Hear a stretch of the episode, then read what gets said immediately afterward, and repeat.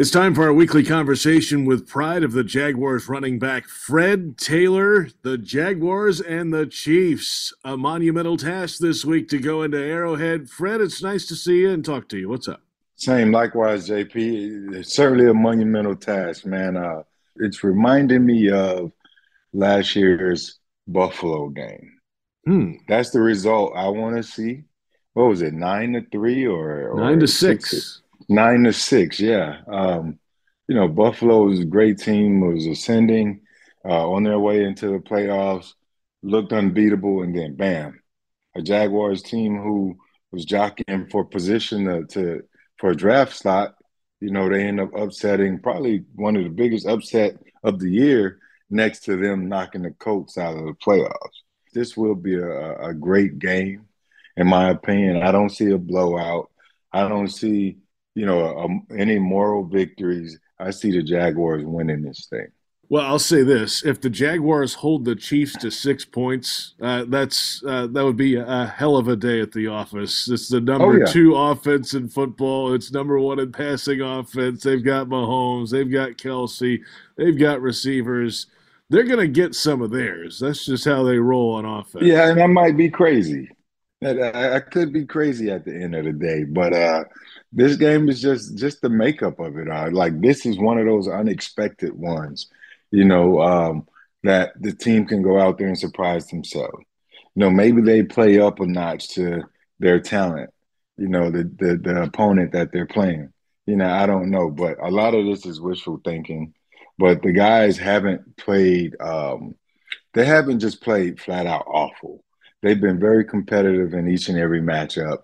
Uh, I think it's a touchdown and a point differential in their six losses. You know, they're coming off of a win.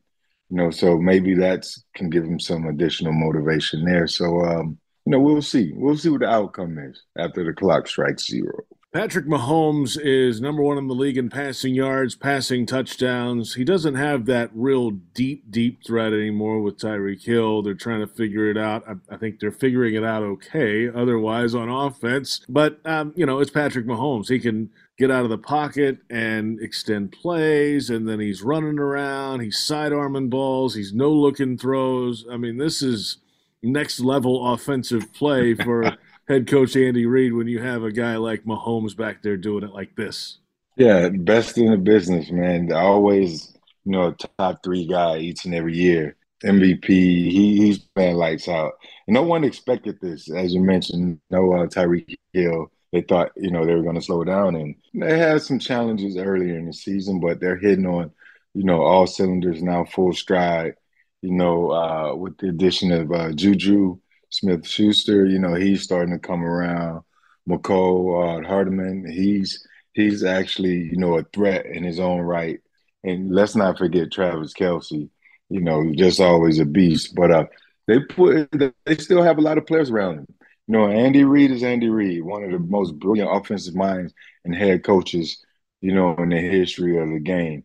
Every quarterback that he's coached, you know, from the McNabbs to the Alex Smiths, you know, all these guys, they've been great. He has a great system, and those guys, he knows how to get them in position to thrive.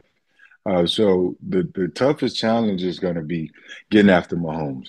But we've seen some teams put pressure on them, uh, putting pressure on the quarterback. So if Jacksonville can somehow create a pass rush this week, then they get the opportunity to win the game. And you're right about that Jags pass rush. They got a little from the interior last week. Dawuane Smoot had a couple of sacks, a key one late in the game, but they need a little more production from the edge. We've talked about that week over week. It's been a little while since Josh Allen has put a sack on the board. This would be a good week to start at least getting some of that consistent pressure from the outside to keep that quarterback contained. Oh, without a doubt. And that's what they're going to need. You know, that they're certainly going to need pressure, pressure, pressure. You know, and hopefully, you know, Josh understands that he's the anchor. You know, you, you you're the one with that captain patch on your chest. You're you're the leader of that defense. So obviously he feels the pressure and the weight on his shoulder. And I think this is a game and a matchup that he's going to want to deliver on. And uh, he hears the whispers. He know he's been, you know, uh, sacked less. Uh, he's been getting close, but he's you know close isn't always good enough, especially for that caliber of talent in Josh Allen. Uh, so that's the challenge, you know. Obviously, this week, uh, as it is every week, but more so this week, knowing the firepower you have on the opposing side, and the only way to slow them down is by pressure. So hopefully, Josh goes out and have the greatest game of his career. Fred Taylor with us, pride of the Jaguars running back. Last week, Trevor Lawrence missed one pass in the second half. It's arguably his best outing.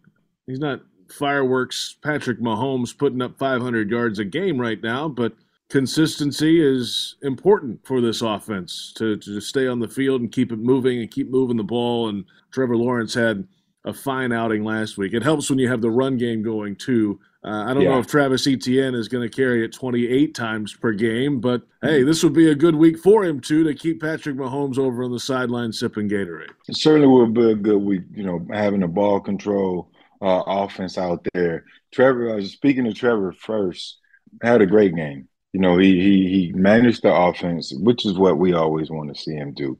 Uh, situationally, you know, he didn't make those mistakes. And I think the coaches put him in better situations uh, a week ago, and he managed them accordingly. I, I, think we charted in the second half. He was 15 of 16, a touchdown, uh, 100 and I think close to 120 yards or so, maybe a bit more. So that was a consistent effort in the second half to put his team back in striking distance. Ultimately, they end up winning that game. And we want to see the same thing, right? We want to see him go out there methodically, get the balls out on his first progression. If that's not there, get it to your check down. You got you have a guy in Travis Etienne who's running lights out. Whether he's getting the handoff or in the reception, he's showing that he can actually carry the load and uh, he's going to be uh, uh, competitive. He's going to make people miss. So I think if Trevor just hone in on first progression, if that's not there, let's let's take advantage of the check down. You know, against a, a soft defensive coverage. The Chiefs don't have the greatest defense. You know, they have a, a good defense, but they're always playing from ahead. But if you can rattle that department and somehow find get your offense to get ahead of these guys, then you change the the way their defense is called, and you get to control the momentum of the game as well by allowing Travis Etienne those carries and those opportunities as he got a week ago. 28 carries back to back. Oof, that's a tall order, man. Hey, I remember that's old school football, JP. That's that. Hey, that's the 80s or 90s, my time type of football. It's tough. I don't know if these new guys are ready for it, but uh, you got to find out some type of way. Hopefully, it uh, hopefully it lends itself you know, closer to him having to carry a lot, that means we have a close ball game. Need to stretch out a little bit more before a game like that, I guess, huh? you got to do a lot more before a game like that, especially recovering from the previous week, JP. I mean, the massages, the chiro, the extra massages, the cold tub, the hot tub, uh, the, the the nutrition side of it you know, uh, the hyperbaric chambers. It's so much you try to do mentally to get sharp and ready for that game because you know we see 28 carries we forget about the three or four receptions he had. So it was well over 30 plus touches for the game. The part of the game we don't chart is him releasing through the line and getting banged and having a chip on his way out. Those tend to feel like carries without touching the ball because that's physical contact so maybe in the course of 60 something plays you know last week you know, he probably got hit well over 50 times. You know, so um, young guy, young guys can re- recover quick. That's the blessing and the beauty of being a young player. But they're going to need everybody. And I think he's up for the task, Travis Etienne. Fred Taylor with us. Road environment today. This is one of the toughest places to play in the NFL in Arrowhead. It is loud, it is consistent, and especially if they have the lead and if you're behind the chains – and they're yelling at you, it can be tough to really manage and get in and out of the huddle a lot of times. How do you how do you deal with that if if all of a sudden all hell's broken loose and it's the environment where you just can't communicate? Well, you know, the one way to deal with it is to have success on offense. then you don't have to worry about it. But you're asking from a standpoint that all hell has broken loose. You know, I guess that's not a good thing. Uh, but uh, as a player, you're supposed to be able to, you know, dial into safe space. A lot of these guys have have experienced these moments. You know, maybe not to the scale of Arrowhead, but they've been in pressure situations and pressure moments where it's just loud. It starts with the quarterback. Hopefully, um, you know, they have a system in place from a communication standpoint, tapping the center, center's tapping the guard, and looking back at the quarterback. Whatever communication uh, uh, uh, that communications they have in place, they're going to have to utilize it effectively. And if that gets scrambled, then expect chaos from the offensive side. But it starts with from the sideline, getting the plays in early. If you can get the play in early enough and break the huddle with, say, 18 seconds, so you can get up there and go through your operations, they'll be just fine. It's going to hurt them if they break the huddle less than 15 seconds and they're not to the line to 10 seconds. It's going to be a lot of quick snaps, a lot of quick snaps. That tends to calm down the crowd, you know, if you're successful in doing it. But uh, it starts with the sideline, getting the play in, breaking that huddle and getting to the line, I'd say around the 18 second mark. If they can operate in that fashion and that efficiently, they should be able to handle the crowd noise. All right, Fred, you're feeling good about this game. We like that. We hope you're right, and we'll uh, we'll hopefully recap a W on the road in Arrowhead, and that could change a lot of minds about this Jaguars team. Yeah, that's always better to to recap with a W, man. Uh, uh, but again, I, I trust that these guys will be very competitive. You know, I'm not gonna call it a lock. People been taking my advice and and losing, I believe. So those people are crazy, JP.